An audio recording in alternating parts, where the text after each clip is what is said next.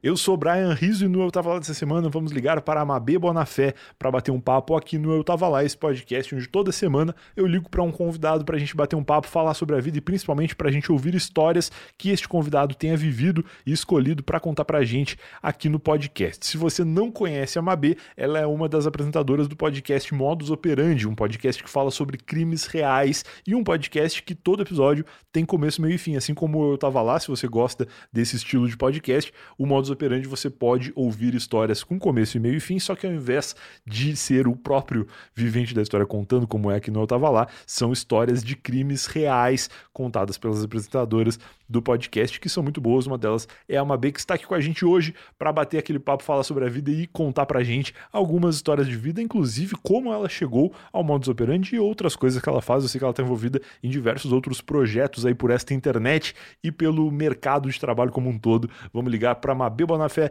bater aquele papo, falar sobre muitos assuntos e ouvir alguma história aí que ela tem escolhido para contar pra gente hoje aqui no Eu Tava Lá. Antes de tudo, como de costume, dois recadinhos muito rápidos depois da vinheta.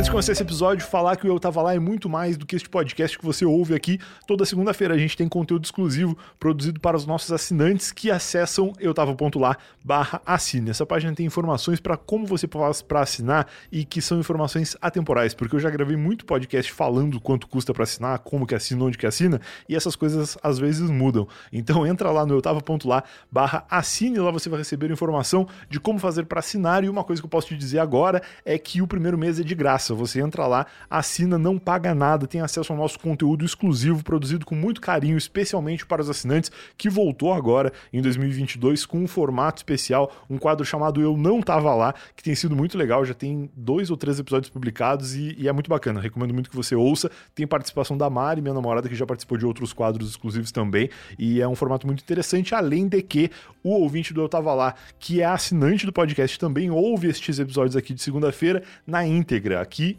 com cortes, né, com edição, com trilha sonora e tudo mais. Lá no conteúdo exclusivo dos assinantes tem o conteúdo bruto, sem edição, sem nada, como se fosse ao vivo, como se você estivesse numa linha cruzada aqui ouvindo essa ligação, essa gravação acontecer sem nenhuma intervenção de edição. É um formato também bem bacana de você ouvir ou eu tava lá como se fosse ao vivo. Acesse aí, eu tava.lá barra assine e assine de fato, porque além de ter acesso a esse conteúdo exclusivo, você ajuda este projeto aqui a continuar existindo. Eu tava lá esse ano faz quatro anos, se não me engano, é quatro anos, estamos na quinta temporada, porque faz quatro anos, né? O primeiro ano não começou na temporada zero, começou na temporada um. E é isso. Então assine, ajude o Eu Tava Lá a continuar vivo e garanta acesso a conteúdo exclusivo. Um segundo recado que eu quero dar muito rápido é que o ouvinte do Eu Tava Lá também tem desconto para estudar na Alura, alura.com.br barra promoção barra Eu Tava Lá. Entra nesse site ou então entra pelo nosso atalho, que é eu tava.lá barra assine e surpreenda-se porque a Alura é uma excelente plataforma para você que está precisando mudar de vida. Se você quer, sei lá, mudar de área, quer começar a estudar numa área diferente, quer desenvolver um projeto pessoal novo, na Alura você vai encontrar muitas maneiras de facilitar o caminho para chegar nesse objetivo. 10% de desconto para você que é ouvinte do podcast e nesse link que eu falei, no eu tava ponto lá barra Alura, você vai encontrar também alguns depoimentos muito legais para inspirar você a começar logo a estudar na Alura e mudar de vida como muita gente que estuda lá já mudou, beleza? Agora sim, sem mais recados, sem mais conversas, vamos ligar para a Mabê e ouvir que histórias ela tem para contar pra gente.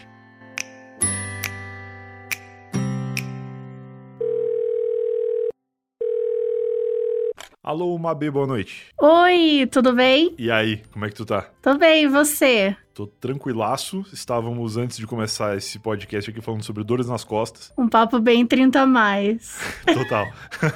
é muito um papo de velho e que, pô, eu tava falando, eu acho que eu já falei isso aqui no podcast uma vez.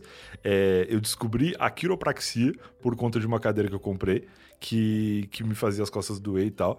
E eu, por sinal, ando com muitas saudades do meu, meu quiropraxista, porque é um troço que é meio. É, eu não sei se é de fato uma ciência a quiropraxia, eu acho que não, já ouvi falar que não, mas é meio que uma vertente da, da. Como é que chama? Fisioterapia? É, tipo um fisioterapeuta com especialização em, em instalar as pessoas e fazer barulho.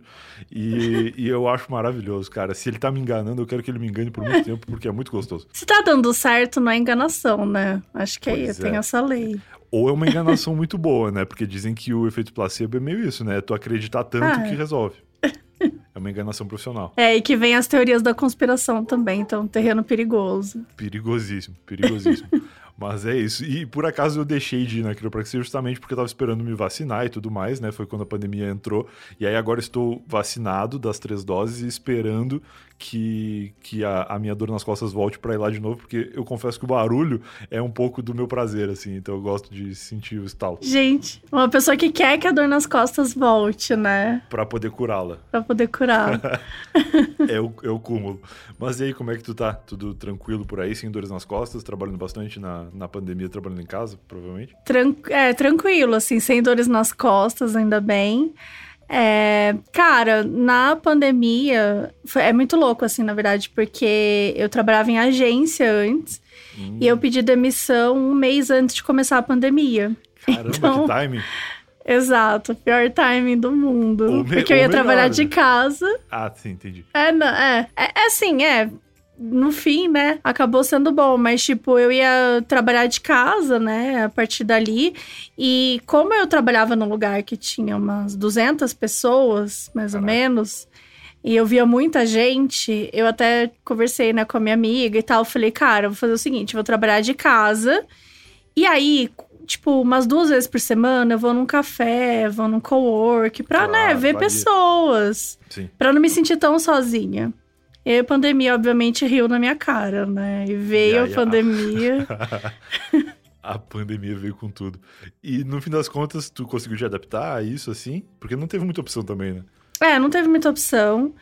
É, eu me adaptei, mas, é, enfim, acho que foi um, um, um monte de, de, de várias coisas acontecendo ao mesmo tempo, porque sendo sincera, quando eu pedi a demissão e tal, eu, eu só pedi a demissão porque eu tinha coisas é, meio que organizadas e fechadas, né? Projetos fechados até agosto. Entendi. Só que a pandemia caiu tudo. Tudo Nossa. caiu. Nossa, que então, tudo que foi, foi uma grande treta. Eu era agente, né? Eu era agente da Jéssica Greco. Ah, que, que é minha melhor amiga, e tem os podcasts aí do BBB, o podcast Diário de Bordo, Imagina Juntas. Uhum. Enfim, ela tem uma série de coisas e eu, e eu tava agenciando ela e o podcast Imagina Juntas. Entendi. E, e já tinha o meu podcast próprio, né, que é o Modus Operandi, com a Carol Moreira, que a gente fala de crimes reais. Sim. Só que ele não dava grana. Entendi. Então ele era uma aposta, né, era bem, assim, nem, nem deu tempo dele dar grana. Ele começou em janeiro de 2020. Tá. Então todos nós, assim, para eu sair da agência era muito difícil, né? Porque, para mim, assim, porque eu sou muito apegada, já tava seis anos trabalhando lá, então eu não queria sair de uma coisa para não ter, sabe? Não ter um certo, assim, Sim. não ter um fixo e tal. Então eu só saí porque eu falei, beleza, até agosto tô com projetos fechados, então o que pode acontecer, não é mesmo? Não tem como dar errado. Eu brinco que 2021 e 2020 também foi meio que o ano em que todos os episódios desse podcast, alguma história começa com aí veio a pandemia e aí acabou com o clima de todo mundo, né? Porque é um negócio que, porra, nunca tinha acontecido na, no nosso tempo de vida, assim, né? Então é surpreendente. Não tem como se preparar. Foi, foi surreal. É muito louco. E aí foi isso, acabou, tipo, não é que assim, não é que caiu um ou outro, caíram todos os projetos. Todos, todos. Caiu tudo, claro. Então foi bem, foi, foi um momento bem desesperador. Um momento traumático. Eu quero chegar de novo nesse momento e falar dos teus podcasts todos, especialmente do Modus, do Modus Operandi, eu sou íntimo, eu falo Modus. E, e antes eu queria que tu te apresentasse, assim, para quem eventualmente caiu de paraquedas aqui e agora já sabe que, com o que exatamente, com, é, com o que, que tu trabalha, o que, que tu faz e tal, é, como que tu costuma te apresentar, assim, uma B por uma B, como que tu chegou nesse mundo da, do trabalho que tu desempenhava até pedir demissão e o que, que tu tá fazendo hoje? Olha, é... É, é uma pergunta complexa, né? Porque assim, muito, eu, eu, eu acho complexo. que eu me defino como publicitária. Tá. É, porque eu trabalho com publicidade. Ainda trabalho com publicidade desde 2009, então trabalho há muitos anos. Então, tipo, já, sei lá, nem sei quantos anos são, 13 anos, por aí. Um monte, Mas eu sou. muitos anos. Mas eu sou publicitária. pra ficar com dor nas costas se ficar trabalhando sentado no lugar errado. Né, são aí acho que uns 14 anos já. É, não, é muita coisa. Então eu passei. É, é pra, desculpa, é pra falar assim, tipo, tu, uma geral? Como é que é? Como tu quiser, pode, pode ser como tu quiser. Fique à vontade. É, eu, eu comecei muito perdida, assim. Eu sou, sou mineira, sou do sul de Minas, então vim pra São Paulo. De que cidade que tu é? Sou de Itajubá. Não conheço. Sou de Itajubá, não conhece? Não conheço, mas a, a minha namorada é de BH e a família dela é bem distribuída por Minas Gerais, então eu sei nomes de umas cidades pequenas, assim, de Minas Gerais. Aham. E aí eu fiquei pensando, daqui a pouco é uma dessas aí, mas não é. É, eu quase morei em BH, assim. Antes, a, a última cidade que eu morei antes de vir pra São Paulo se chamava Bonfim, uma cidade Tá. pequena, de 3 mil habitantes, bem pequena mesmo. Caramba, É basicamente o número de habitantes que tem na rua que eu moro em São Paulo hoje. Sim. Então, é bem mesmo. louco. E- Mas é isso, assim, acho que a minha vida é. Eu sou uma mineira que morei em, em algumas cidades pequenas. E o sonho da minha vida era vir para São Paulo. E aí acabou rolando, né? Minha mãe veio transferida. Ela trabalhava no gerente do Banco do Brasil. E aí veio, enfim, tinha duas opções de transferência. Ela optou por uma que era em São Paulo, porque eu namorava um cara daqui de São Paulo. Então eu acabei vindo em 2007. E, e aí eu acabei, é, fazia faculdade de administração, eu comecei a trabalhar é, como auxiliar administrativa, que na verdade era recepcionista, né? Eles falavam um grande, um grande nome lá que você entendia, você não sabia direito que era auxiliar administrativa, cuida do almoxerifado e nananã. E eu ficava assim, gente, mas o que, que é isso Complexo. que eles estão querendo? E aí eu cheguei lá e, tipo, era recepcionista, era isso. Eu cuidava dos materiais do escritório, fim.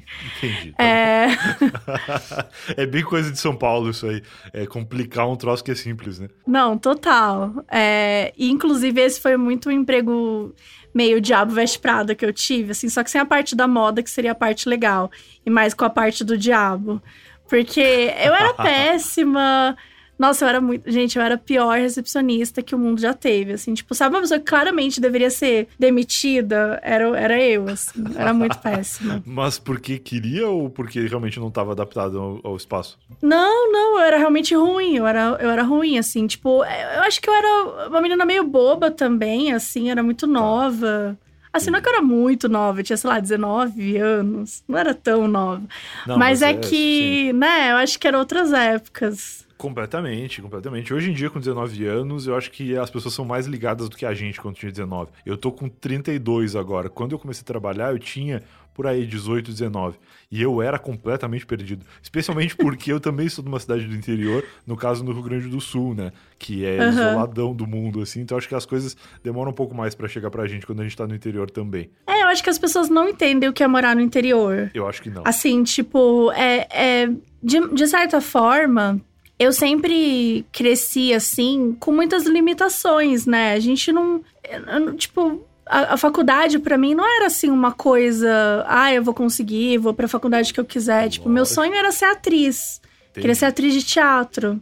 Entendi. Ainda que tu te permitiu sonhar com isso, porque eu passei a minha infância meio que sem saber com o que, que eu ia sonhar. Porque o que, que eu vou fazer lá, tipo, uma cidade pequena no interior do Rio Grande do Sul? Se eu quisesse ser Sim. ator, eu ia ser ator, sei lá do quê, porque nem teatro tem na cidade. Então era uma coisa que eu não pensava muito, assim. Mas também eu nunca imaginei que eu fosse fazer uma faculdade, porque lá não tinha nenhuma Uhum. grande, nenhum grande curso que me interessasse, assim. Tinha Sim. faculdades é, genéricas, assim, médico, dentista, advogado. E aí ficava meio assim. Mas É. legal tu, tu pensar nisso. Não, era muito louco, assim. E eu tinha uma, uma grande dor dentro de mim, porque eu pensava assim: é, eu queria muito trabalhar, mas eu pensava, fudeu, eu não vou conseguir ser nada. Porque eu era muito ruim na escola. Tipo, tinha umas matérias que eu gostava e tinha umas matérias. Tipo, eu não era assim uma aluna exemplar. Entendi. E quando teve a faculdade, eu gostei mais, mas eu fiz a faculdade porque foi meio assim: a gente ia mudar pra uma cidade, aí lá perto tinha uma cidade, e aí as faculdades que tinha ali eram os cursos que a minha mãe podia pagar, e eu escolhi a administração, que era o mais próximo do que parecia fazer sentido pra mim. Entendi. É, então, assim, foi muito, tipo, dentro da minha realidade. Minha realidade era aquilo. Vou fazer administração. Aí, quando eu mudei pra São Paulo, eu transferi a faculdade de administração e eu fiquei fazendo aqui e tal, mas assim, não era, não era tão feliz. Aí, minha mãe começou a forçar, "Ai, faz o concurso do Banco do Brasil, porque ela fazia e tal. Ah, E a minha família é muito de concurso, assim, dentro Ah, da minha família. Todas as famílias da nossa geração. E eu, assim, eu não sou, eu não sou uma pessoa disciplinada pra sentar e estudar, sabe? Entendi. Mas eu fui. Eu fui, eu, eu morava, nessa época eu morava no interior de São Paulo. Antes da gente vir pra capital, Sim. eu morava numa cidade chamada Cajamar. Não sei se você conhece. Eu já ouvi falar, mas eu não sei onde Mas fica. é. Eu morava num bairro que chama Polvilho, então ele não ficava exatamente em Cajamar, ele ficava do lado de- ali de Santana de Parnaíba, que é mais conhecida, que é Barueri, Nossa, onde fica Alphaville e tal. Sei, é pertinho da capital, né? É pertinho, é pertinho, é 12 quilômetros do centro da capital. Ah, entendi. Só que na época tava rolando o Rodoanel, né? Aquela construção Ah. daquela rodovia gigantesca, que Claro. enfim, que você hoje consegue passar por São Paulo e não precisa entrar dentro de São Paulo, né? Porque na época era um Exatamente. grande caos. Exatamente, essa rodovia, inclusive, facilitou a, a, a movimentação de pessoas que não moram em São Paulo pra chegar no outro lado sem ter que entrar na cidade, né? Exatamente. É. Então, só que era a construção dela. Nossa. Então, é, para eu sair de Cajamar e ir até a República, que é o centro de São Paulo, né? Uhum. Pra poder fazer esse curso, eu pegava, eu levava três horas e meia, porque eu pegava dois Nossa. ônibus. Agora, você imagina uma mineira Exato. recém-chegada em São Paulo, tonta, completamente tonta. Não tinha GPS, gente, o Waze esquece, tá? A gente tá falando de 2007. Nossa, completamente. Eu, eu, Eu- fico pensando como que os taxistas viviam naquela época. Porque hoje a gente percebe, e inclusive com os motoristas de Uber e de todos os aplicativos possíveis, que ninguém sabe o caminho de nada em São. Paulo. Com o Waze as pessoas já se perdem. Eu imagino que nessa época deve ter sido caótico. Eu não conheci São Paulo nessa época, então eu não sei. Mas eu imagino que deve ter sido um. Nossa! Não, e, e era uma loucura, porque eu não sabia, eu me perdi o tempo todo, eu não sabia onde eu tava, eu não sabia chegar na área, eu tinha muito medo, assim, eu tinha um pouco, eu tinha muita vontade de morar em São Paulo, mas eu tinha um medo, porque é uma cidade muito grande, que assusta, né, assim. Muito, muito, muito. E, e eu lembro a primeira vez que eu entrei no ônibus pra vir pra São Paulo, eu comecei a ter uma crise, assim. Porque eu comecei a contar e tinham 60 pessoas. Nossa. Eu falei, esse ônibus vai tombar. Esse ônibus vai tombar. Porque, gente, eu Caraca. nunca tinha pegado um ônibus na vida. Eu morava no interior. No interior você anda a pé, sabe? Não tem essa coisa. Sim. Pegava ônibus pra ir pra outra cidade, mas pegar um ônibus dentro da cidade pra ir pra outro bairro, eu nunca tive isso. Não, nunca. pra, Por pra, isso pra cidades parar pra muito contar pequenas. quantas pessoas tem no ônibus, é- a gente entende a preocupação. É tipo, eu estou apavorado, mas eu não vou ter um pavor assim, sem fundamento. Eu vou primeiro analisar quantas Exato. pessoas estão no ônibus. Aí, aí o que, eu fiz? Eu liguei pra minha mãe e falei, mãe, tem 60 pessoas dentro do ônibus. Aí ela, ai, filha, deve ser normal, não sei o quê, não sei lá. Aí eu, tipo assim, eu tava muito tensa. Aí eu desliguei o telefone, eu falei pro, ta é, pro taxista, falei pro, co- pro cobrador, né? Eu falei, moço, é normal essa quantidade de pessoas? Ele, Ih, hoje tá mó vazio. Nossa! o normal é ter gente saindo pela janela, na verdade. Hoje tá Aquele tranquilo. jeito bem brasileiro, sabe? Total. Ele mandou ih, aproveita que hoje tá vazio. Nossa. Cara, São Paulo é chocante mesmo, né? Não, foi, foi muito especial essa época, porque aí eu fui da pessoa muito lerda, que não sabia nada, não tinha noção nenhuma, pra uma pessoa muito boa em pegar ônibus. Nossa, eu comecei a virar craque. Eu sabia como o horário de pegar. Às vezes eu sabia, pô, se eu pegar até horário, se eu for andando aqui, porque era uma coisa assim. É... Existe, to- gente, existe uma inteligência muito grande em pegar um ônibus dentro de São Paulo. E eu imagino que É. deva ser uma lógica parecida com cidade grande. Porque assim, se você precisa descer nos próximos 10 pontos, talvez você tenha que já levantar uns 7 pontos antes. Verdade, verdade. Só que pra você descobrir isso, Demora. imagina. Eu perdi. Teve um dia que eu não consegui descer no ponto que eu queria. Eu desci cinco pontos depois, porque eu não tinha condições. E aí eu era muito educada, eu não queria ficar, né, tipo, incomodando as pessoas. Claro. Depois, nossa senhora, se tiver chegando no ponto, eu, vai descer, motorista! Saia correndo, assim, já pedia licença pras pessoas, assim, já era aquela grande loucura. É. Depois eu fiquei muito amiga dos caras da lotação. E os caras da lotação, eles eram completamente loucos. Eles iam com a lotação, tipo, com a porta aberta, sabe? Então, assim, eu lembro. E, e eles paravam num lugar que nem era ponto. Tipo, eles paravam num lugar que era mais próximo da minha casa. Tá, entendi. Que eles falavam, ah, onde você mora? Ah, então eu vou parar ali na frente da padaria pra você. Caraca. Foi nessa época. A lotação, para quem não é de São Paulo eventualmente não conheça, ela é meio que o helicóptero do trânsito, assim. Ela anda com a porta aberta se for necessário e ela tem uma liberdade que o avião normal ele não tem. Ela pode parar em qualquer canto se precisar. Então é meio que maluco, mas deve ser muito bom para quem usa, né? Porque facilita a vida absurdo. Nossa, era tudo para mim, sério, era tudo. E a lotação também tinha uma coisa de que ela realmente é um surto, sabe? Você pega um ônibus, beleza, você tá indo normal, o ônibus vai fazer todas as coisinhas. Hoje em dia, eu não sei como é que tá isso, se mudou e tal, né? Tô falando de uma realidade de, de muitos anos atrás. Sim. É, eu lembro muito dessa coisa da lotação, assim, de que, tipo, às vezes eu tava assim, chegando na esquina, o cara gritava, vai sair, Marina! Que é o meu nome, né? Eu, tipo, meti o pé assim. E, e, e, a Lapa, né? Eu pegava a lotação na Lapa, eu era Sim. fascinada pela Lapa. Imagina a Lapa. A Lapa é meio que uma mini 25 de março, para quem não conhece. É, é. Que é, sei lá, um lugar é, que é muito para sacoleiro, né? Muito para você ir fazer compras. É, tem, enfim, lojistas vão também, né? Uhum. Tem toda essa coisa. E para mim, sei lá, morava numa cidade que tinha duas padarias né? Que essa última que eu morei, ela tinha duas padarias. Gente, a padaria fechava domingo, depois das duas da tarde. Já era. Então, se você tivesse fome depois das duas da tarde, fudeu. Não tinha o que fazer. Isso é muito louco. Sabe? Né? A gente é acostuma com São Paulo que se tu quiser comer qualquer coisa de madrugada, tu acha. No aplicativo, em qualquer lugar, tu procura, tu encontra um restaurante aberto entregando. E no interior não é nem que tu não acha de madrugada, é que se depois do horário ali no domingo tu tá com fome, acabou, não tem o que fazer, espera segunda-feira. Exato. Acabou, não tem o que fazer. É muito louco. Então, então isso foi um pouco meu início, assim, sabe? Essa grande loucura, des desme é, desvendando São desvendando Paulo São e tudo Paulo. mais. Aí depois eu acabei mudando, fui morar na casa de uma prima aqui em São Paulo. Aí depois eu fui morar na casa fui morar no sofá, na verdade, de uma outra prima, porque sim, não tinha espaço para mim, normal. Normal. E aquela grande loucura, até que no fim, dois anos depois, a gente se mudou pra capital.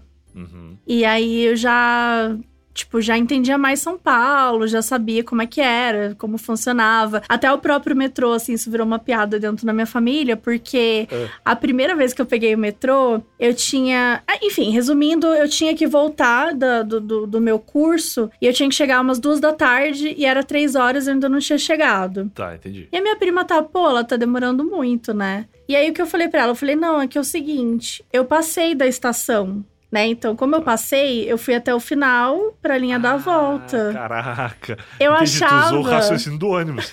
Daqui a pouco o ônibus vai chegar no final da linha e vai voltar. É assim que funciona. Eu não sabia que você podia descer em qualquer estação do metrô. Tipo, qualquer estação do metrô você desce, você dá a volta, aí você volta pro lado e, e tá tudo certo. Exato. Então eu andei tipo 12 linhas. Caraca. Sabe? 12 estações. Então, é, várias, enfim, várias merdas que eu fiz, assim, que acho que foram muito engraçadas, mas que é muito normal, né? De quando você tá conhecendo, assim. Não, quem não é de São Paulo talvez nem tenha entendido o erro que tu cometeu nessa história, né? Porque na esta... no, no caso do metrô, tu paga para entrar na estação e tu paga de novo se tu sair da estação e voltar. Isso. Então tu pode, inclusive em algumas linhas, tipo a linha verde, tu pode descer do vagão e pegar o vagão do outro lado sem ter que fazer volta nenhuma, tu só atravessa, né? E só eles estão passando lado a lado ali. E em outras estações tu tem que fazer uma volta um pouco maior e tal, mas tu não precisa pagar de novo e nem esperar ir até o final para voltar. Mas isso é muito normal. E o que eu acho que tu deve ter vivido e percebido também, porque aconteceu comigo quando eu vim morar em São Paulo, é que eu vim pra cá e eu ficava na casa de amigos que moravam muito longe, tipo ABC, Mauá, que também é no ABC, mas é mais uhum. para lá. Então, como a gente se adaptou com São Paulo percorrendo distâncias muito grandes, depois a tendência é só melhorar, né? Porque a gente aprendeu no trajeto mais duro que tinha, que é ficando Sim. três horas e meia no transporte público. Então, aos poucos as coisas vão ficando mais fáceis e a gente vai ficando mais perto de tudo também. Sim. Não, só nas gambiarras, né? Depois foi uma grande loucura é um tratamento de choque para quem vem do interior. Né? e aí foi um pouco isso, assim, esse início tal. E aí eu lá naquele meu emprego que eu era péssima. De recepcionista que chamava como mesmo? De. O, era o auxiliar administrativo. Auxiliar administrativo. Que era, tipo, cuidar do almoxerifado. Eu nem sabia o que significava o almoxerifado. Eu ficava assim, ah, eu quero, né? Eu quero cuidar disso. Se ele precisa de cuidados, você é que vou cuidar. Mas Quem o almoxerifado, pra... ele nada mais é do que um grande depósito, né? De, de coisas da empresa. É, eu trabalhei numa empresa que ela, é, essa empresa ela era uma construtora civil e mundial Nossa. que ficava na. Avenida Paulista. Caraca, então, era almofadografia grande. muito chique Entendi. trabalhar na Avenida Paulista. Eu achava muito chique. Real, e é até hoje. Achava muito legal, assim. Eu falava, meu Deus, cheguei lá, nossa, agora eu já. Já, já, já, já consegui tudo que eu queria. E aí eu gostava, gostava das pessoas, gostava do emprego, mas assim, eu era ruim mesmo, sabe? Tipo, eu tinha Sim, dificuldade de falar o nome da empresa, que era meio inglês, assim. Entendi. Então eu atendia o telefone e não conseguia falar o nome certo da empresa. Às vezes, quando alguém ligava e falava alguma coisa que eu não entendia ou em outra língua, eu desligava. Porque eu tinha medo de. de sabe? Tipo assim, não, vou ter que falar que caiu. Aí a pessoa perguntava o que aconteceu. Não, caiu a ligação. Perfeito. E botar a culpa na telefonia é uma coisa que sempre funciona. Inclusive, esse podcast foi estruturado da maneira que é, pra eu dizer, às vezes o som ficou horrível, eu falo, putz, gente, telefone, sabe como é que é? E, e é assim, telefone sempre ele pode ser o culpado de alguma coisa que a gente fez errado. Tu fez muito bem. Apesar da inexperiência na época, tu mandou bem. E era aquela coisa, assim, eu era. era meu, era muito mirim, assim. Tipo, por exemplo, uma vez eu precisava. Eu não sabia como usar aquele. o grampeador. Sei. Eu não sei porquê, eu nunca usei um grampeador Tá. naquela época. E eu fui pesquisar no Google como usava um grampeador. Bom, bom. Então você imagina que, tipo assim, era um pouco The Office, sabe?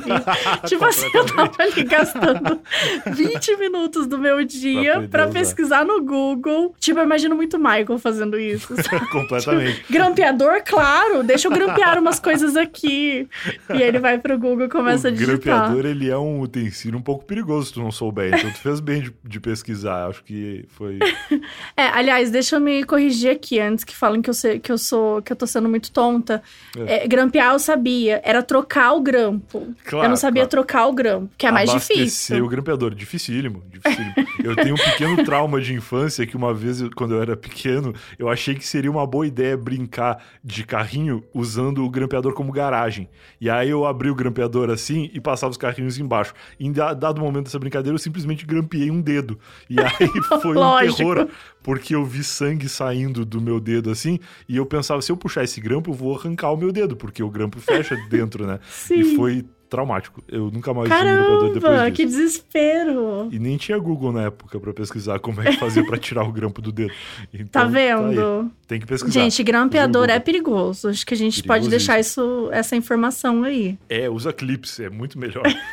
Qualquer melhor. problema, tu amassa ele, bota fora, tá tudo certo. Total. E aí eu, enfim, é, o trabalho eu curti, assim, mas tipo, era, era meio que básico, eu cuidava de algumas coisas. é, ela era uma construtora civil, né? Então eles eram muito processados, então eu arrumava lá os, os processos. Eu adorava ler os processos, gente. Eu era curiosa, eu curtia coisa do direito, então eu ficava lendo. Tu entendia alguma coisa que tava rolando? Porque esses processos geralmente são escritos de uma maneira que não é pra ninguém entender mesmo, só advogado. Não, não, não consegui. Eu, tinha, eu cheguei a estudar um pouco direito, né, em administração, mas é muito, muito no início, assim. Então eu não conseguia entender direito. É, mas eu comecei a ver tanto, a ler tanto, porque é- é- a real é que eu só precisava organizar, né, os processos. Às vezes eu Claro. organizava, tipo, mil processos. Então era, não era Tipo, cada processinho, cada. Tinha que arquivar e tudo, fazer em ordem é, alfabética. Às vezes tinha umas coisas que tinha que colocar lá. Então a, a advogada da- dessa construtora me orientava. Entendi. E, e eu gostava muito. Eu, às vezes eu ficava lendo, eu olhava um processo lá, tinha 25 nomes. Eu, caramba, essas Caraca. 25 pessoas. Aí, aí, tipo assim, tava lá processando uma construção no Egito, sabe? Era uns trecos assim muito louco.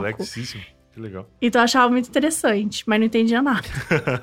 E de certa forma, eu era um pouco frustrada no trabalho, porque, tipo, ainda não sabia. Tipo assim, o que, o, de onde que eu vou, né? Porque ali da recepção, eu não poderia partir pra lugar nenhum, porque todo mundo ali era engenheiro. Entendi. Todo mundo era engenheiro. Então, assim, não era um lugar que eu pudesse crescer, né? Lógico. Não era um lugar, assim, que eu pudesse olhar e falasse, beleza, eu posso ser aquilo lá um dia, né? Não tem, não tem como eu virar uma construtora civil do nada.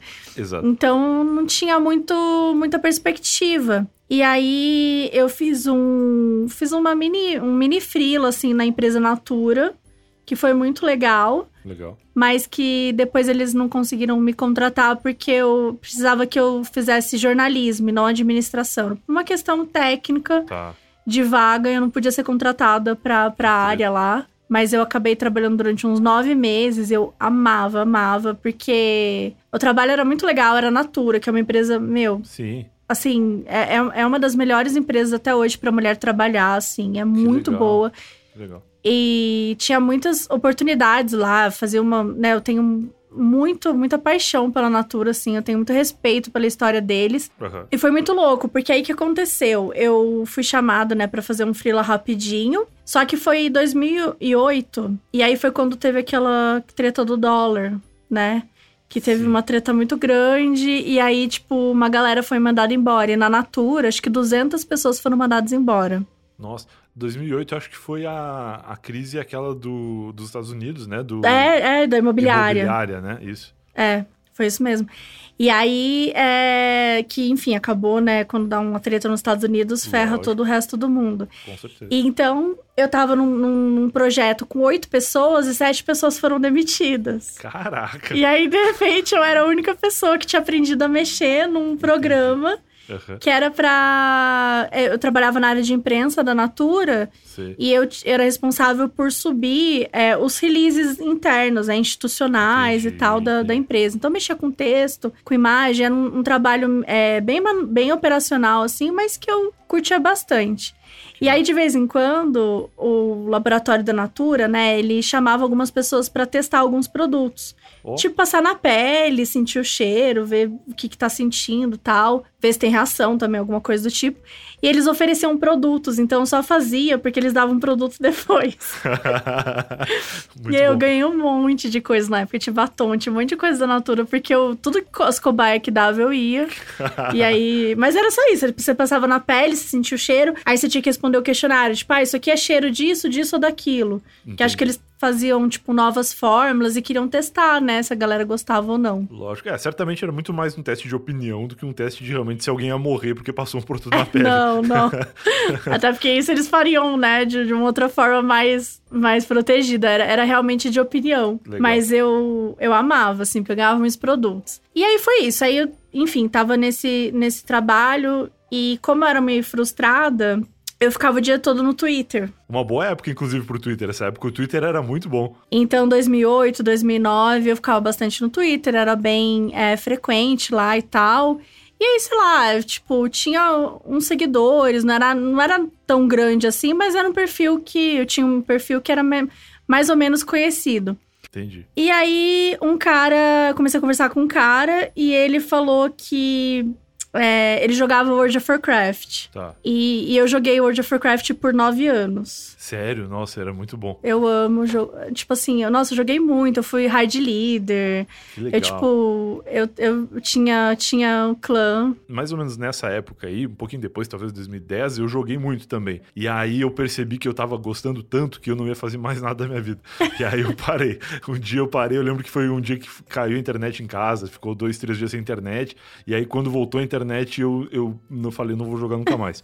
E aí eu realmente fiquei muito tempo sem jogar, porque eu, eu me vicio demais nessas coisas. Esse jogo é muito bom. Esse jogo é muito bom. Não, e esse jogo foi muito importante pra mim, porque quando eu morava na cidade pequena, eu comecei a jogar naquela época, em 2005. Que massa. E eu morava numa cidade muito pequena, né, nessa época. E era uma forma de eu ter outros amigos que gostavam das mesmas Claro. coisas que eu, né? Porque imagina, era uma cidade pequena que se eu chegasse para as pessoas e falasse, ah, eu gosto de jogar World of Warcraft, as pessoas vão achar que eu tenho demônio no meu corpo. então, não era assim uma coisa muito normal. Era uma cidade muito religiosa tal. não tinha nada a Claro. ver, assim, não tinha amigos, assim, lá que, que fossem do mesmo jeito que eu tal. Então era um escape, né? Claro. Então, então foi meio que a internet pra mim sempre foi muito escape assim nesse sentido. E eu jogava até nessa época assim, que era 2009 e tal. Sei. Ele jogava World of Warcraft também, a gente começou a jogar juntos. E aí ele trabalhava num site de tecnologia, ele falou: "Ah, tem uma vaga aqui pra estágio, não sei o quê, vamos trocar uma ideia".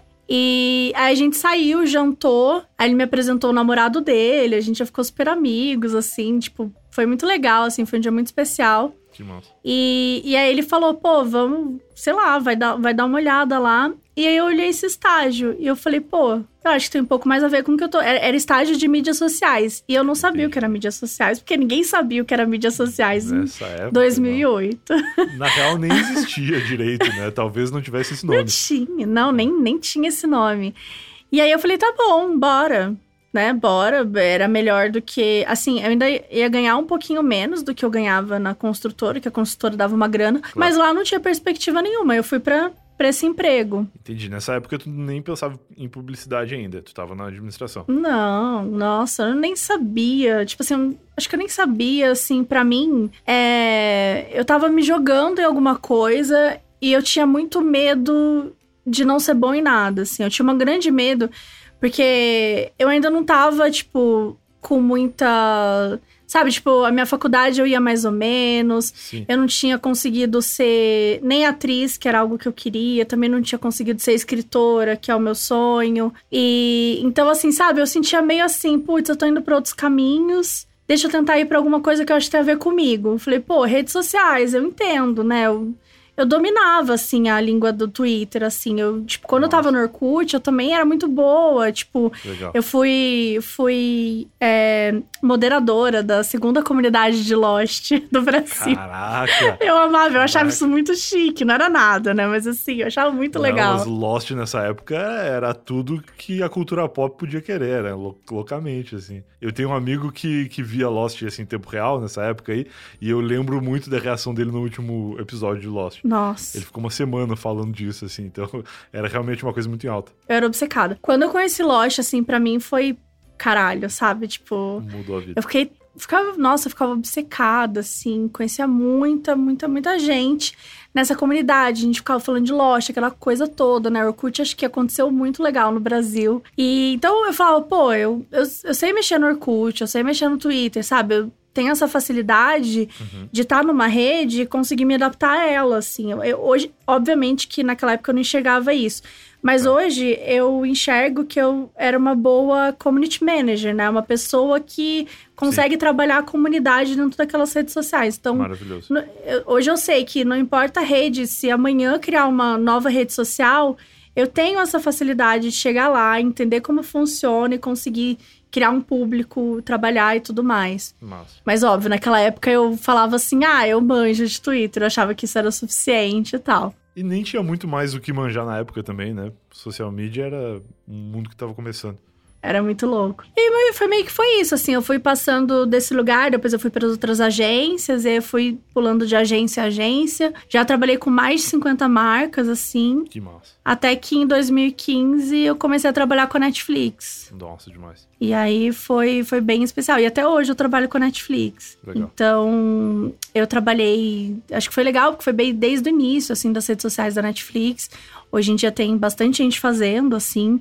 Na época não era uma equipe tão grande e tal. Uhum. E... Mas foi muito especial, assim. Tipo, trabalhei... Tipo, trabalhei em três áreas dentro da, da agência trabalhando com a Netflix. E fora das agências, né? Antes de chegar, eu trabalhei com tudo. Trabalhei com atendimento. É, não, mentira, atendimento foi no que eu não trabalhei. Mas trabalhei com planejamento, trabalhei com métricas, trabalhei com criação de conteúdo. E a vaga que eu trabalhava na Netflix em 2015, ela se chamava analista de influência. Tá. Então, teoricamente, significava assim: é, eu era responsável por conectar a marca Netflix com criadores de conteúdo. Perfeito. Então, se vinha os atores da Netflix aqui no Brasil fazer uma junket, eu ajudava a selecionar as pessoas que iam entrevistar no, na junket. Eu cuidava ali no dia, eu, eu acompanhava, Entendi. mandava a galera para evento, para um monte de coisa. Tá. Então, eu acabei ficando nesse fazendo esse trabalho durante uns dois ou três anos. Entendi. Mais ou menos. Foi inclusive aí que eu conheci a Carol Moreira. Eu fui. É, que, é, que é que faz o podcast comigo, né? O modus operandi, né? O modus operandi, exato. Mas por quê? Porque o Neil Patrick Harris estava vindo pro Brasil para poder. De... Foda, foda demais. Não, eu conheci muita gente. Assim, as experiências que eu tive trabalhando com a Netflix, eu nunca mais vou ter, assim, sabe? Com, claro, com nenhuma outra coisa que eu possa trabalhar, assim. Porque foi muito incrível. Tipo, eu conheci muita gente legal. Tipo, eu vi a Lana Wachowski filmando uma cena na minha frente. Caraca, tipo, pendurada numa câmera que deve ser, sei lá. O valor dessa câmera deve ser um dinheiro que eu nunca vou ver na minha frente, assim, sabe? Era uma câmera Sim. muito monstra. E ela foi quando, enfim, eles gravaram aquele episódio, parte do episódio de Sense8 aqui no Brasil.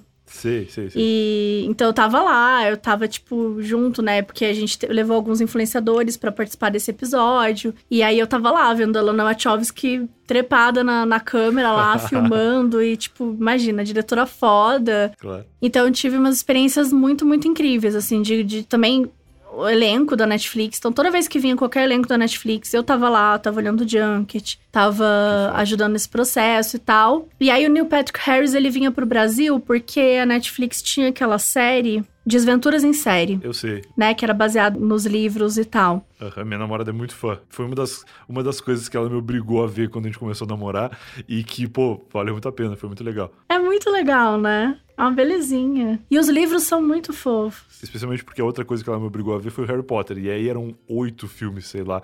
E aí, pô, por mais legal que seja, oito filmes de 14 horas cada um, eu fiquei bastante cansado. e aí essa série eu achei muito legal e depois eu dei os livros pra ela, mas não cheguei a ler e ela me disse que, que é bem legal o livro também, porque ela conheceu pela série primeiro, eu acho. É, os livros, ele, eu, eu não cheguei a conhecer, muita gente conheceu né, na infância. Aham. Eu acabei não conhecendo, eu conheci nessa época que eu comecei a trabalhar com a série e tal. E aí que eu comprei os livros e li, e, nossa, eu me apaixonei, assim, é muito gostosinho. E umas histórias tensas, assim, né? Aquela coisa que é até meio parecida com Harry Potter, no sentido de, tipo, você acha que é uma história pra criança e tá tudo bem, e de repente os órfãos estão sendo maltratados, e de repente, meu, uma galera escrota que aparece, é muito É o tipo engraçado. de história que funciona bem pra quem é criança na época e acompanha, mas que depois de adulto tu vai rever e tem uma compreensão diferente, né? Não, total. Você assiste com outro olhar, assim. É, é. E aí ele, enfim, ele vinha pra fazer uma junket, e eu tava buscando canais e tal, sempre procurava conhecer alguns canais diferentes e tal. E aí eu encontrei esse canal da, da Carol, né, que ela tinha recém saído do Omelete, tinha criado o canal dela. Aham.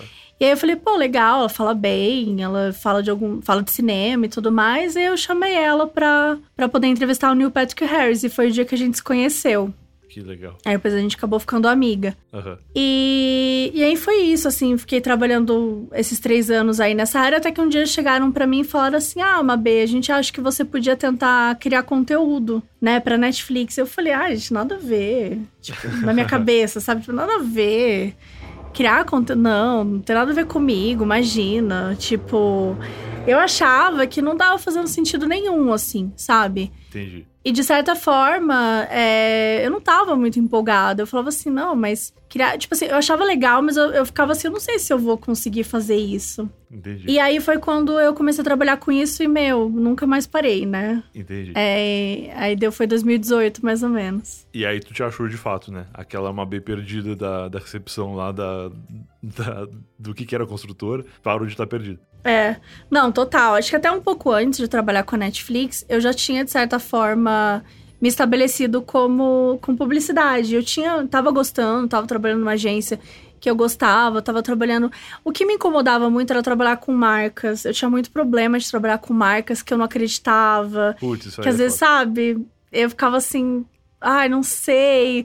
Ou então fazia umas coisas assim que eu não. Ai, não tava. Não fazia muito sentido pra mim. Entendi. Quando eu entrei pra área de entretenimento, né, que foi com a Netflix, nossa, pra mim virou um negócio, virou outra chave. Entendi. Que eu falava, cara, é algo que eu consumo muito. Eu era enlouquecida pela Netflix, eu amava muito, eu assistia muito as séries e tal, eu já tava ali por dentro. Legal. Então, pra mim fazia bastante sentido, sabe? Tipo, eu curtia bastante. Não, e é muito legal falar disso, porque tu começou a, a falar da, da tua trajetória perdida sem saber o que ia fazer, faculdade ou sei lá o que, que trabalhar onde, e depois tu foi te achando e meio que esse que é o normal, né? Porque a gente, especialmente no interior, é obrigado a com 17 anos saber o que quer fazer pro resto da vida, e isso não faz sentido no mundo de hoje, assim. Às vezes nem é numa faculdade que tu vai encontrar o que tu quer fazer, muitas vezes não é, na verdade. E as pessoas acho que meio que agora que estão percebendo isso, assim, pelo menos para passar pros filhos, né? Porque até então era ou tu faz concurso, ou tu faz uma faculdade de trabalho para sempre, ou tu vai ser desempregado, porque não tinha outro caminho. É muito louco. Não, é muito louco. E eu acho também que, de certa forma, a gente vive num país que é muito complicado você seguir o seu sonho, né? Completamente. Porque a gente adora falar, tipo, ah, se você lutar, se você fizer muito, você vai chegar lá. E não, não, É verdade que às vezes não é. Às vezes você luta pra caralho, você tá fazendo um monte e você não chega lá. Exato. Porque tudo é feito, formado para que só algumas pessoas chegam, né? Então, isso que tipo, que você falou para mim é, é uma coisa que eu, eu lembro que eu assisti um TED Talk há sei lá quanto tempo atrás que o cara falava, eu queria muito lembrar o nome dele, mas o cara falava que a escola tava matando as crianças. Putz. E, tipo, ele tinha umas frases muito fortes. Eu lembro que eu ouvi e tal, eu fiquei com aquilo na cabeça. E ele, e ele, o, o episódio todo, tá? Enquanto ele tá falando, ele tá explicando como que a escola pega o indivíduo e transforma ele em algo pior. Porque ele vai drenando, ele vai dizendo, né? E, e eu, e eu fiquei muito mexida com isso, porque a escola para mim foi uma experiência muito ruim. Eu não sofri bullying, eu não passei por essas coisas, mas eu, eu, eu odiava. Para mim, o fato de eu ter que estudar todas aquelas matérias, coisas que eu não me relacionava, que eu não que eu não entendia o motivo, aquilo acabava comigo. E o que era pior, porque eu passei exatamente por isso, é que eu conversava isso com as pessoas e ninguém passava pela mesma coisa que eu, aparentemente. Sim. Eu só fui encontrar pessoas que viveram esse trauma depois, aqui em São Paulo, trabalhando com, com produção de conteúdo, com as coisas que eu faço. Porque é meio que é um monte de gente que passou a infância sendo exilado na escola porque odiava aquele. Para mim, a pior coisa era acordar cedo. Não fazia o menor sentido eu acordar às 7 horas da manhã para ir fazer um troço que eu não tava nem nem um pouco a fim de fazer Sim. e ficar preso até meio-dia estudando umas coisas. E, e, o pior de tudo é que as professoras ficavam bravíssimas comigo. E, e eu não era bagunceiro. Eu, eu acho que, uhum. pelo menos nesse quesito, eu era um bom aluno. Eu não estudava, não estava nem um pouco interessado em nada, mas eu tentava fazer umas perguntas para parecer que eu estava interessado e elas se ofendiam com as minhas perguntas. Eu lembro claramente uma vez que a professora me expulsou da sala de aula porque eu perguntei para que que eu ia usar aquela matéria Tipo, com o que que eu tenho que trabalhar? Porque, tipo, era uma coisa que eu tava achando legal. Eu tava interessado. Era química, se não me engano. Eu falei, olha, com o que que eu tenho que trabalhar para usar isso quando eu for adulto. E ela ficou putaça, porque provavelmente era a resposta, a resposta era nada. Ou tu vai ter que ser químico, sei lá. Você vai dar aula de química, é isso. É o único exato, momento exato. que você vai usar isso. Ela ficou muito puta e eu não entendi. E eu tinha que chegar na secretaria e explicar por que, que eu tinha saído da sala. E eu não sabia. Foi porque eu fiz uma pergunta e a professora ficou puta. é, a escola foi muito isso para mim, assim. E, e hoje eu entendo que, que a gente não tava errado. É que às vezes a escola não tá pronta para todo mundo, né? É, eu acho que a escola é feita de. Tipo, meu, ela quer ensinar tudo do mesmo jeito para todas as pessoas. E todas, né, cada pessoa é, tem, tem as suas necessidades, tem as suas demandas, tem as suas coisas, e, mas ao mesmo tempo, também não dá para chegar e a gente pensar que do nada, amanhã, vai chegar todo mundo, uma pessoa só, que é uma professora, e vai dar conta de, né, satisfazer a demanda de 500 pessoas que ela dá aula. Exato. Então, é, tu, tudo é feito, assim, tinha que acabar com tudo, né, na minha humilde opinião. Sim, tinha que refazer toda essa merda, porque não tá dando certo, a gente não tá. É, Acho que hoje, assim, quando você tem. Tipo, tem algumas escolas hoje que você, tipo, que o aluno pode aprender é, piano, que ele pode aprender, é, tipo, esportes diferentes e tal, nanã, mas é só escola paga, você não tem isso em escola pública. E na minha opinião, tinha que ser em todos os lugares, né? Tipo, todas as escolas. Tinha, você tem que, meu, uma, quando você é criança, você tem que tentar descobrir o máximo possível no que aquela criança pode ser boa. Exato, exato. Porque, cara, às vezes você tem ali um pianista que ele vai passar a vida inteira e não vai descobrir que ele é um bom pianista. E aí você desperdiçou. Não vai, porque ele nunca teve um piano para testar. É, exatamente. Exato. Nossa, isso é uma coisa que me, me deixa louca, assim. Então, é, eu, eu concordo muito contigo. Eu acho que não tem como a gente pensar no que a gente quer fazer com 17 anos. Não. Durante toda a minha vida, eu fui mudando, mudando, mudando. E mesmo que eu tenha amado trabalhar com a Netflix e amo trabalhar até hoje, hoje eu já tô evoluindo, né? Tô indo para um outro caminho caminho que é trabalhar autônoma. Hoje eu sou autônoma, que eu saí da agência. Sim. E eu trabalho ainda com publicidade para Netflix, mas eu fechei um, um, horas fixas, né, com eles. Então, tipo, eu trabalho 15 horas por semana com eles e é Entendi. isso. Assim, ou, tipo, dois dias, sabe? São coisas que eu fecho para eu poder ter os outros tempos para me dedicar aos meus projetos e tal. Maravilhoso. Então, foi, era o caminho, assim, que eu, que eu cheguei. E eu vejo que hoje já não tem nada a ver com o que eu fazia antes, sabe? Tipo, claro. tô fazendo nada com análise de influência.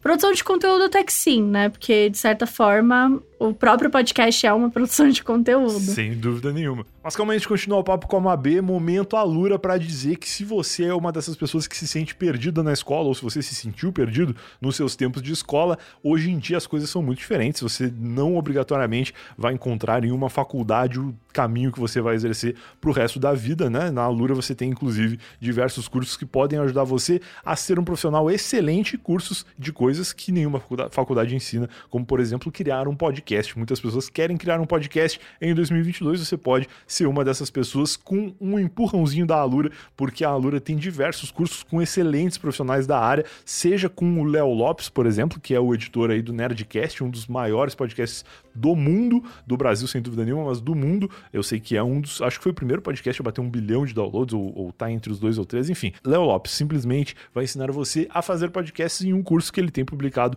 lá na Alura, ou você pode fazer um curso de edição de vídeo com Anderson Gaveta também, um cara que trabalhou aí com a família Jovem Nerd muito tempo e foi um, um, um editor que se destacou muito né, no mercado nacional aí e mundial.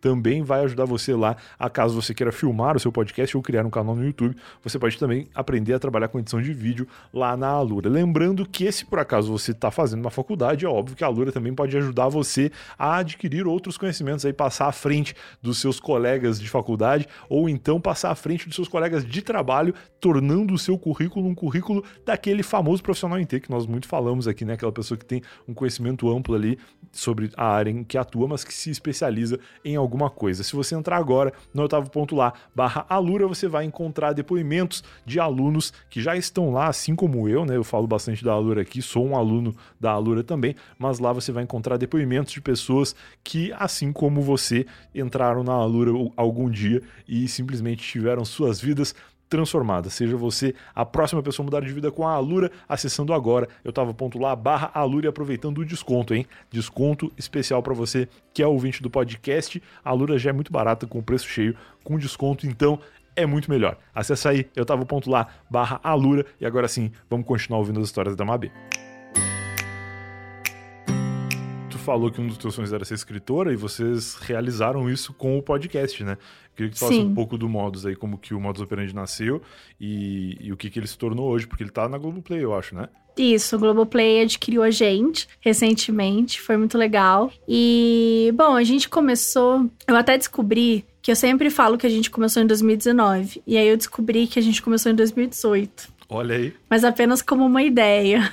Tá, Porque eu encontrei um e-mail de 2018 que o meu amigo falava assim: ah, boa sorte no, no podcast com a Carol, ano que vem vai ser incrível, nananã. Oh. Aí o que aconteceu?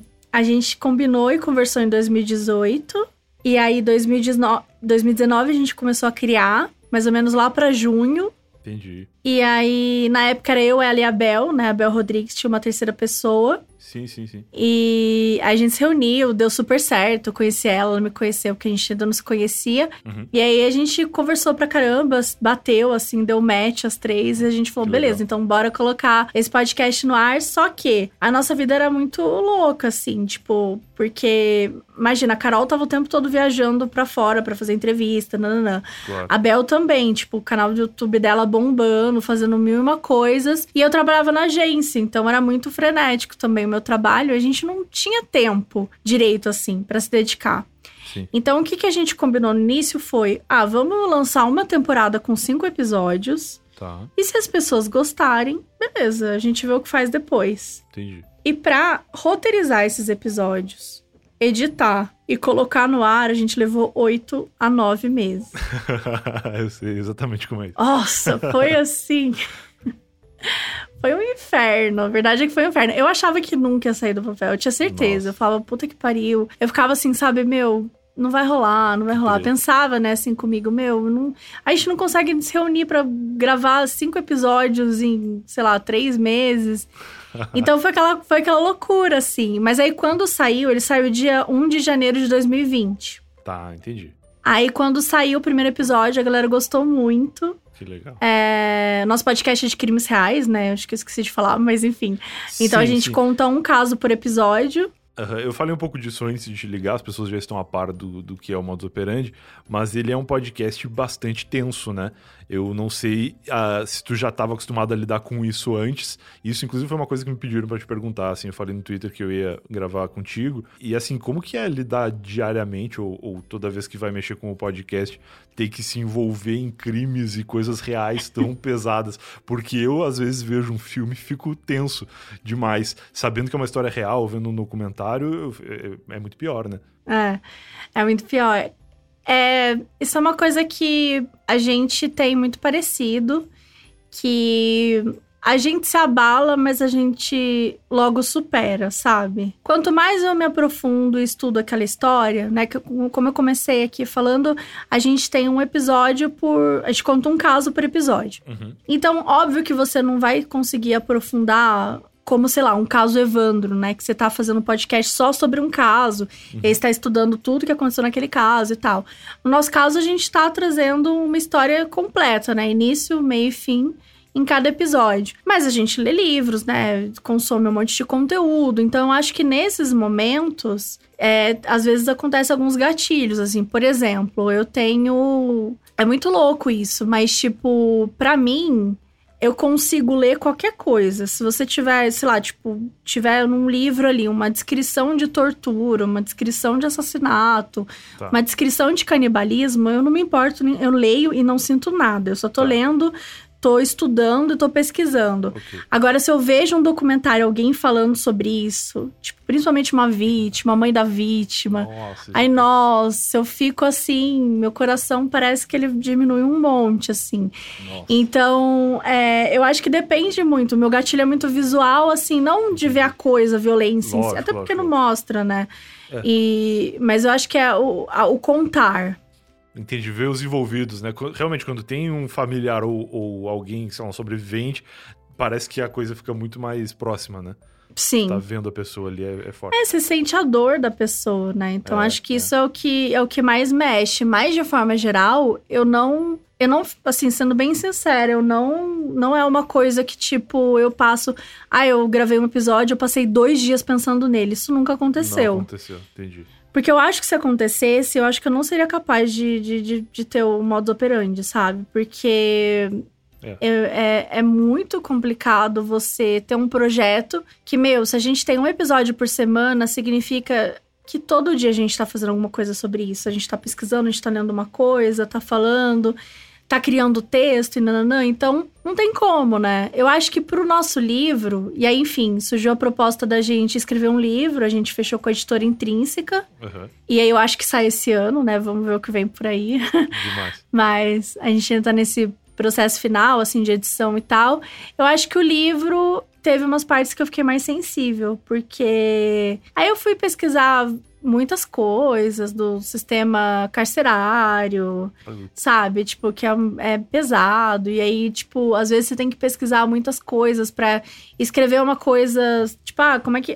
A gente tem uma, uma parte do livro que fala sobre investigação, que o livro ele é uma espécie de guia mesmo para quem gosta de true crime. Então, até porque nós não somos especialistas, a gente não é perita, né? A gente não é claro, perita, não é psicóloga, não é psicanalista. Então, assim, o que a gente vai falar é do ponto de vista de duas mulheres que, que pesquisam já há mais de dois anos sobre o assunto.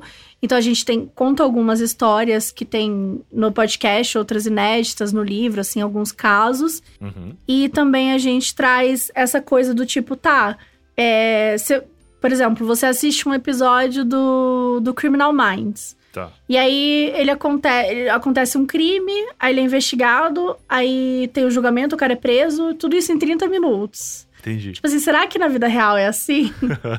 Então, é. acho que o nosso livro ele é um pouco isso, assim, tipo, como que a gente conta, assim, como é que funciona de verdade?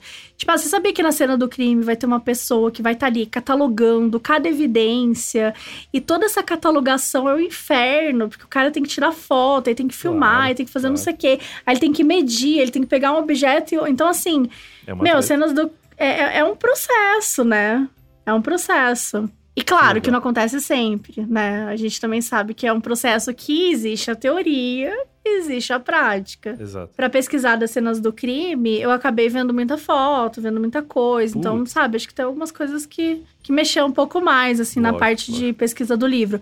Mas, no modo geral, assim, eu, eu sinto. Durante os episódios também a gente vai, sabe, tipo, ah, filho da puta. Eu tento não falar palavrão, né? A Carol até me xinga. Mas eu mando uns assim, ai, que merda, desgraçado. Então, às vezes, vai escapando. Acho que é uma forma de eu me libertar também, sabe? De eu lidar com aquele assunto. Muito bom. É, é um podcast excelente, um trabalho muito legal que vocês fazem lá. Eu vou deixar linkado aqui também para quem eventualmente não conheça ainda. E agora, pra gente encerrar esse episódio, eu queria saber que história foi que tu pensou para contar aqui no podcast, se é que tu ainda lembra, depois de tantas conversas paralelas aqui. Nossa, sim. Eu vou, vou contar mais rapidinho, que acho que a gente acabou Não precisa te preocupar, indo pode ficar à vontade. É? Show. É, eu pensei numa história que eu até cheguei a escrever uma vez sobre ela, assim, porque eu queria ler. Minha memória é muito ruim, eu queria me lembrar de algo que eu tinha vivido, assim, eu gosto de fazer muito isso. E aí, é, mas acho que foi mais ou menos em 2012, eu peguei um voo de Belo Horizonte, de Brasília para São Paulo. Era Tá. um voo noturno, tinha ido visitar a minha prima e tal, e tava voltando para São Paulo. Tipo, o voo de Brasília para São Paulo, ele tem muitas turbulências, né? Eu não sei explicar por quê. Eu, eu nunca fiz esse trajeto, mas muita gente fala isso. Teve alguém que falou isso até aqui no podcast, eu não vou lembrar quem foi agora. Mas eu não sei, eu acho que é coisa de terreno, assim, né? Tipo, quando o avião sobrevoa alguma área específica, acontece. Que, porque assim, você sempre rolou com, tipo, voltando de Brasília, então não é. Não é o clima, sabe? É realmente ter alguma coisa aí que, que dá essa trepidação. Eu sou uma pessoa que eu não tenho medo nenhum de avião. Não sei nem como. Mas eu sou assim, zero medo. Eu sou Entendi. muito tranquila. E essa vez a gente tava voltando e tava, tipo, tava chovendo bastante, tava bem. ah, o tempo, assim, tava bem ruim. E então era aquela conexão, né? Que era Brasília, aí era a mesma conexão, agora eu lembrei. Era Brasília com Fins, que é em BH, e depois Entendi. São Paulo. Entendi. Então essa já era a última vez, essa última baldeação, por assim dizer, que eu tava vindo de BH Aham, e na chuva, aquela coisa toda. certo. O, o voo tava previsto pra pousar às 10 da noite. E aí, quando era umas 9h50 mais ou menos, o piloto anunciou o pouso, né? Normal, tranquilo. E aí, quando deu uns 5 minutos depois, assim, eu comecei a perceber as luzes voltando da cidade, coisa. Eu falei, gente, o, o avião tá, tá, tá subindo, né? De novo. Que ele tava descendo. E aí eu comecei a, a- a perceber que as luzes estavam se afastando, né? De novo. Eu falei, nossa, o voo. Gente, esse, esse avião tá subindo. Né? Eu fiquei pensando assim, por que ele tá subindo se ele anunciou o voo, o pouso, não sei o quê. tipo, achei estranho. Mas fiquei pensando, né? Sei lá, talvez seja um negócio que o avião faz e eu não tô entendendo nada. E aí passou uns cinco minutos e o piloto avisou que ele estava subindo de novo. Então realmente eu tava certa, né? Se o piloto tá falando, pelo menos é porque foi de propósito, né? Não foi sem querer. Puta, apertei o botão errado aqui. Putz, achei que era pra descer e acabei subindo. Entendi. e aí ele falou: olha, é. Obviamente ele não falou assim, mas ele falou de mais ou menos tipo: ó, tá chovendo muito em São Paulo. Entendi. Então a torre de controle falou que a gente vai ter que esperar. E ele falou, tipo, e ele desligou, assim, desligou. E aí todo mundo ficou meio assim, né? Ficou aquele é. murmurinho e tal, aquela coisa. Aí, daqui a pouco ele voltou e falou: gente, é um procedimento de segurança normal, a gente tem combustível suficiente para mais 50 minutos, então não precisa se preocupar. O cara falar o tempo de combustível que tem é muito tenso, porque daqui a pouco passa 30 minutos e pensa, tá, mas e aí, só tem 20 agora. O que, que vamos fazer? Foi exatamente o que aconteceu. Aí, o que acontece? Cinco minutos depois, tocou a musiquinha de novo. Aí, ele falou que a Gol agradecia a paciência. Pode falar que a Gol ou fala Pode, sem marca? problema nenhum. Tá. Especialmente porque o avião não caiu, aparentemente, né? Então tá tudo certo. É, eu tô aqui, falar. então deu certo. Ele falou que a Gol agradecia a paciência, algumas outras coisas, nananã. E aí ele falou, tipo, que ainda estavam esperando, aguardando informações da, da ponte lá. Aí, beleza, aí ficou nessa. E eu tranquila, eu tava lendo meu livro, assim, eu fiquei tranquila. Tava rolando um murmurinho no avião, mas eu realmente tava tranquila, porque eu falei, gente, a gente tá aqui em cima de Congonha, sabe? Tipo, vai, não vai dar nada, tá tudo bem. Qualquer coisa ele desce ali rapidão. É, era bem de boa. E aí, beleza. Passou 10 é, minutos, passou 15 minutos, passou 20 minutos. O sinal tocou de novo. Aí o piloto falou que ele ainda não tinha previsão, mas que em breve a gente ia ter previsão e agradecia novamente a paciência. Só que você entende, só essa mensagem, tipo, a gente não tem previsão, em breve a gente vai ter previsão obrigado, não sei o quê. É, tipo, as pessoas estavam muito revoltadas já. Claro. Porque isso já tinha passado 30 minutos. O cara disse que tinha combustível para 50 minutos. Ou é, seja, a gente só tinha 20 minutos vivo naquele avião, né? Pois na cabeça é. das pessoas. Uhum. Então tava aquela coisa toda. E eu, assim, perfeita, lendo meu livro, de boaça tipo, me, me foquei assim na, na, na, leitura, na história, e tava bem de boa. E aí, eu tô muito ouvindo assim, meu, chegou a tocar algumas vezes e tal, mas eu não tava prestando atenção mais, porque eu tava realmente muito absorta no livro. Uhum. Até que em algum momento eu escuto, não sei o que, é ONG, carinho de verdade, e nananã, nananã, e aí eu peguei e falei, o que que tá acontecendo, tá né? Rolando. Do nada, ONG, carinho de verdade. Aí eu peguei o livro, fechei o livro, comecei a ouvir. E ele repetiu de novo, ele falou que, em resumo, assim, que a Gol apoiava uma ONG que chamava Carinho de Verdade. E eles iam sortear uma eco bag para os passageiros do avião. Ah, que momento propício. Eu tinha certeza que o avião ia cair. Falei, os caras estão tentando distrair a gente, a gente vai morrer, é óbvio. Que momento, Não tem como. Cara. Não, eu fiquei assim, cara, os caras estão brincando com a gente. Eles estão criando uma brincadeira pra gente não pensar que o avião vai cair. E, obviamente, todo mundo vai morrer, sabe? Tipo, imagina, bosta. sortear uma ecobag, gente. Quando que isso aconteceu, sabe? Quem que teve essa ideia, né? A aeromoça tava desesperada. Falou, puta, vai cair aqui. A gente fala, ah, vamos sortear é, uma ecobag. Tipo, ah, vamos sortear uma ecobag. E eu tava assim, cara, eu não vou cair nessa. Eu não sou otário, imagina. Eu já tava assim, sabe? Tipo, Puts. eu vou levantar aqui a mão. Eu já tava aqui tudo tudo pensando na minha cabeça tudo que eu ia fazer. Importante lembrar que tu é a pessoa tranquila do voo. Imagina as pessoas que já têm medo de avião Exatamente, exatamente. As Nossa. pessoas deviam estar muito desesperadas. E eu assim, pensando, né, meu, o cara tá querendo distrair a gente tal, não sei o quê, né? Imagina, a ecobag era uma desculpa esfarrapada pra ninguém entrar em pânico. Lógico. E ele ia inventar uma coisa, fazer uma rifa, sei lá, um bingo, qualquer coisa. Rifar um, um, órgão, sei lá. Pra que você gostaria de doar seus órgãos? Quem aqui tá querendo doar pra eu avisar que os seus familiares? Que horror. E aí começou aquela coisa, só que, gente, eu não contava com o ser humano. O que, que acontece? Como publicitária, eu descobri algo sobre os seres humanos, que as pessoas fazem qualquer coisa para ganhar um brinde. As pessoas são enlouquecidas. Então, todas as pessoas do avião ficaram muito empolgadas com a ecobag. Olha, e eu fiquei puta. Eu falei assim, caralho, só eu tô vendo a verdade aqui, sabe? Tipo assim, tá assim, claramente, eu sou a única que enxerga a verdade aqui, tá todo mundo empolgado. E aí o cara, tipo, tá bom, vou falar um número agora. E aí ele falou, tipo, número, sei lá, poltrona 22B. Não tá, fala outra, não tá, não veio. Caraca. não sei o quê. E as pessoas estavam muito empolgadas. E eu tava assim, caralho, o plano deles deu certo. o plano deles deu muito certo. Eu não acredito. Eu fiquei, tipo assim, putaça, sabe? Aquela coisa assim. E aí, e, e quem tava sorteando, gente, importante dizer, era o piloto. Meu Deus. Ou seja, ele já largou de mão. Ele falou: eu não vou conseguir pousar mesmo, vou sortear o meu Quebec. Ele largou, não é que uma aeromoça tava sorteando, era Caraca, o próprio piloto. Meu Deus, que loucura, Então, assim, eu cara. sabia que, que, né, a gente ia morrer. Assim, Talvez não fosse o piloto, tá? Mas foi o que eu entendi ali na hora. É, na cabeça de quem tá ali, é, é todo. E, sem contar que o sistema de som do avião, ele não é um primor de qualidade também. E não dá para identificar duas vozes masculinas e femininas ali. Exatamente. É tudo igual. É tudo igual. E assim, a interação, gente, era tão grande que a qualquer momento o avião ia cair e ninguém ia perceber porque as pessoas estavam lutando com unhas e dentes por uma ecobag verde e branca. E aí, assim, eu, tipo, desesperada. E o piloto, vou fazer o sorteio de novo. Galera empolgada. Nossa, que treta. E ele demorou uns dois minutos dessa vez para falar. E as pessoas estavam muito tensas. Fala, fala o número, vai! Fala sim, o número. E eu, assim, puta, eu tava muito brava. Porque eu falava assim, cara, eu não vou cair nisso, eu não vou entrar nessa brincadeira, eu não vou participar disso. E eu, assim, sabe, tipo, as pessoas lá falando, tá, não sei o quê. Aí, de repente, ele falou, ah, 11B. E aí todo mundo, é, aí o cara levantou, e todo mundo aplaudiu, foi uma comemoração no avião, assim. Tipo, era tudo que a galera precisava para ficar feliz, sabe? que baita cena de filme, né? Não precisava, tipo, o cara tava muito eufórico, todo mundo aplaudindo, ele levantou, sabe? E aí o piloto mandou o seguinte: assim que pousar, entregaremos a ecobag.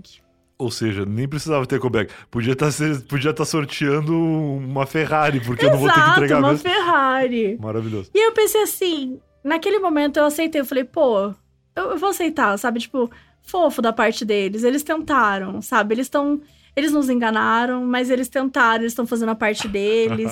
vai dar tudo certo né? Tipo, pelo menos eles divertiram a gente antes de morrer e tal. Nossa, a gente participou de um sorteio, sabe? Era uma coisa inédita no avião. Ia sair isso nas notícias. Tipo, a, a população, antes de, de, né, antes do avião, de, da tragédia, eles participaram de um sorteio, eles estavam em êxtase. Ia dar alguma coisa assim. Seria bacana. E aí, 10 minutos depois que ele falou, é, ele anunciou o pouso. Aí, 10 minutos depois, ele pousou e o cara ganhou uma eco bag. pô, esse é o melhor final que essa história pode ter, né? É o melhor final. Porque, pô, esse cara deve ter esse ecobag até hoje, guardado com, com muito carinho, assim. E, e, é maravilhoso porque isso, obviamente, não era uma coisa que ia acontecer se o avião tivesse pousado. Porque ninguém é capaz de conter a população de um avião na hora que o avião pousa. Todo mundo levanta. Não importa o que está acontecendo. Não vai ser sorteio de ecobag que vai fazer a pessoa ficar sentada. Então, realmente, foi um improviso do entretenimento ali. O piloto era ninguém menos que Silvio Santos. Não, eu, eu acho. Eu acho que assim. Eu não sei quem teve essa ideia, mas eu acho que essa pessoa devia ser. ganhar o cargo máximo, assim. Eu não sei onde ela tá, mas eu tenho certeza que nunca existiu nenhum outro sorteio da Ecobag. Eu tenho certeza que eles inventaram isso pra esse voo. Talvez nos outros voos que caíram, né? A gente nunca vai saber. Exato. Acho que eles assim, ah, vamos, vamos tentar essa aí agora, vai que cola. E pois foi é. o que eles fizeram. Cara, que treta maravilhosa. Certamente esse cara hoje é presidente da Gol, porque ele desenvolveu uma técnica de conter pessoas em acidentes aéreos. Muito bom. É isso, pô, Mabe, obrigado por ter topado liberar esse tempo aí para bater esse papo com a gente aqui no podcast. Eu, como disse, vou deixar link aqui pra galera ir lá ouvir o Modus Operandi. Eu queria encerrar esse papo contigo dizendo onde mais as pessoas te encontram aí. Tu segue ativa no Twitter, Instagram, onde que tu prefere que as pessoas te procurem e o que mais vem por aí além do livro e do, do podcast? Boa, eu tô no Twitter, que é arroba mabebonafé. No Instagram é ma B. Boa. Na Twitch é twitch.tv barra mabebonafé. Eu estou começando lá na Twitch. Eu não sabia que tu estava fazendo conteúdo lá também. É, eu, tipo, fiz só uma vez ainda jogando The Sims. Ah, que massa. Qual The Sims que, que tá agora? É o 5? É o The Sims 4. 4? Não saiu o 5 ainda, então. Sabe que eu não sei? Eu acho que, eu acho que não. Acho que agora só saem os, os tipo... Como que chama? Expansões. Umas histórias, é, umas expansões. Porque eu tô jogando de vampiro. Entendi. Não, porque eu, esses tempos eu tava com vontade de jogar The Sims, e aí perguntei pra minha namorada que é mais inteirada nesse universo, e ela falou, não, tem tanta expansão que se tu for comprar agora, não vale a pena. Aí eu disse, não, vamos esperar sair o 5. Só que isso já faz um tempo que a gente conversou e eu acho que não saiu até Meu, hoje. Meu, compra o 4, sério, vale tudo. Vale tudo, assim. Eu tenho já bastante tempo eu sou um fã de The Sims 1, que foi o único que eu joguei na vida. O 2 e o 3 nunca nem toquei. E o 4 eu já vi gameplay e tal, mas não, não joguei também. E o 1 era super limitado, mas eu me divertia muito, assim. Então eu fico imaginando como que deve ser agora. A gente mal tinha móveis, né? Hoje em dia dá para você fazer um monte de coisa. Tem mod também que você pode fazer. Que massa. Mas eu. Nossa, eu amo The Sims. E eu não tenho tanto tempo para jogar, infelizmente. Eu, inclusive, não sei se você lembra que você me vendeu o PlayStation. Verdade. A gente se conheceu quando eu vendi o meu PlayStation 4. Tu foi a compradora dele. Exatamente. Então eu jogo muito videogame, mas, quer dizer, eu amo jogar videogame, mas eu jogo pouco videogame. Tá. Jogo poucos jogos, assim, no geral. Então, eu queria ter mais tempo, assim, porque eu amo, sabe? A única coisa que realmente me acalma que massa. E, e aí eu pensei, pô, acho que eu vou fazer umas lives jogando algumas coisas. Queria jogar uns jogos de zumbi também, tipo Left 4 Dead 2, que eu amava. Eu gosto muito de, de jogo de tiro. Pô, eu, eu, também gosto. Eu joguei muito no PlayStation, inclusive, mas depois eu descobri que jogar no computador é muito melhor. É muito melhor. Não, eu só jogo no computador, assim, esses jogos. Mas, assim, a única coisa que eu jogo mais complexa, assim, é, videogame é o Zelda, né? Mas Sim. o resto eu gosto de jogar tudo no computador, assim. Principalmente Legal. esses mais de tiro ou é, sei lá, mais de.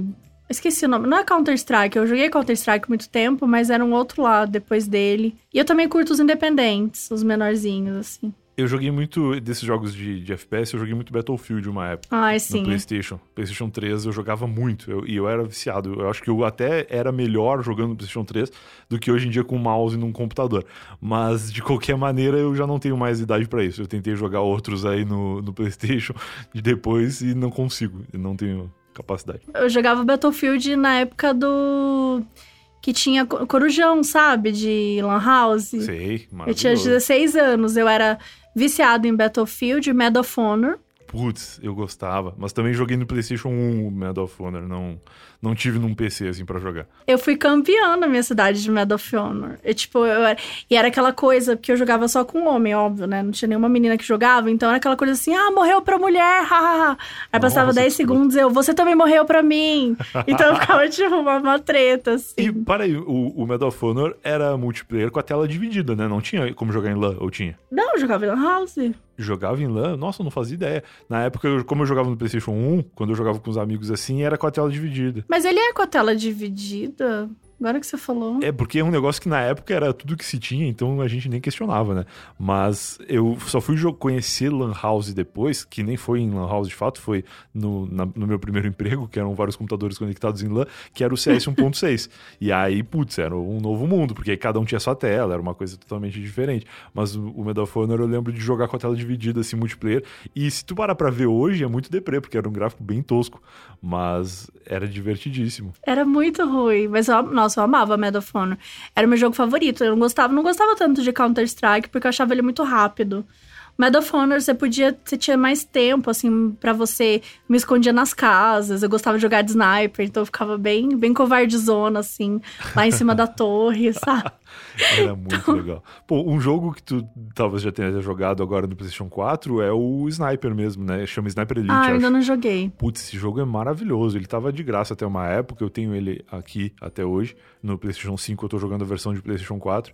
E é maravilhoso. É um jogo de tu ficar 5 horas com a Sniper na mão. Eu vou te pedir umas dicas depois, porque eu tô muito ruim de, de jogo hoje. Tá. Não, esse daí no PlayStation vale a pena, porque como é de sniper, tu não precisa ter aquela agilidade de mira de FPS. Tu fica um tempo ali mirando, fazendo uma estratégia, andando pelo mapa sem ser visto. E aí é muito legal, é, é muito bom esse jogo. Ah, eu amo. É, é o que eu mais curto fazer, bem covardezona. Maravilhoso. Então é isso, vou deixar linkado aqui no, no post para as pessoas que estiverem ouvindo esse episódio, tudo isso aí que tu comentou. E obrigado de novo por ter liberado esse tempo aí, foi muito legal ouvir. Tenho certeza que pessoas pedirão para tu voltar aqui para a gente conversar mais um pouco, falar um pouco mais da vida e ouvir outras histórias tuas aí que certamente tu tem bastante de todos esses lugares que tu passou, né? Nossa, sim, é só, só os causos mineiro. Mas obrigada pelo convite. Eu aceito já voltar. A gente pode pedir que eu vou querer voltar. Boa. e é nóis. Valeu. Boa noite pra ti. Boa noite. Falou. E esse foi mais um Eu Tava Lá, seu Silvio até aqui. Eu espero que tenha gostado. Grande Mabê Bonafé. Vai lá ouvir o Modus Operandi, um podcast muito legal. E também acessa aí as outras informações, outros links, redes sociais e tal, que ela falou. Tudo linkadinho aí no post desse episódio. Lembrando que em 2022 os links não ficam mais só no site do Eu Tava Lá, eles estão também nos agregadores de podcast. Finalmente a gente aprendeu. 35 anos de podcast depois, agora os links estão organizados em qualquer lugar que você estiver ouvindo. Se você estiver no Spotify, você pode navegar por aí, que você vai achar. Se você estiver em algum outro agregador de podcast. É, dá uma olhada na descrição aí que você vai achar os links organizadinhos. E é isso, a gente se vê de novo no próximo episódio do Eu Tava Lá. Se você curtiu a participação da Mabê, deixe-me saber disso. Manda uma mensagem para mim aí em alguma rede social que vou chamar ela de novo. Curti muito o papo, tenho certeza que ela tem muitas outras histórias legais para contar pra gente e a gente se vê de novo no próximo episódio do Eu Tava Lá, na segunda-feira que vem, na quarta-feira, no conteúdo exclusivo dos assinantes, se você for um, ou o momento que você quiser, porque a gente tem mais de 200 episódios publicados aqui nesse podcast, você pode ouvir qualquer um deles na ordem que você bem entender, beleza? Até o próximo episódio, tchau!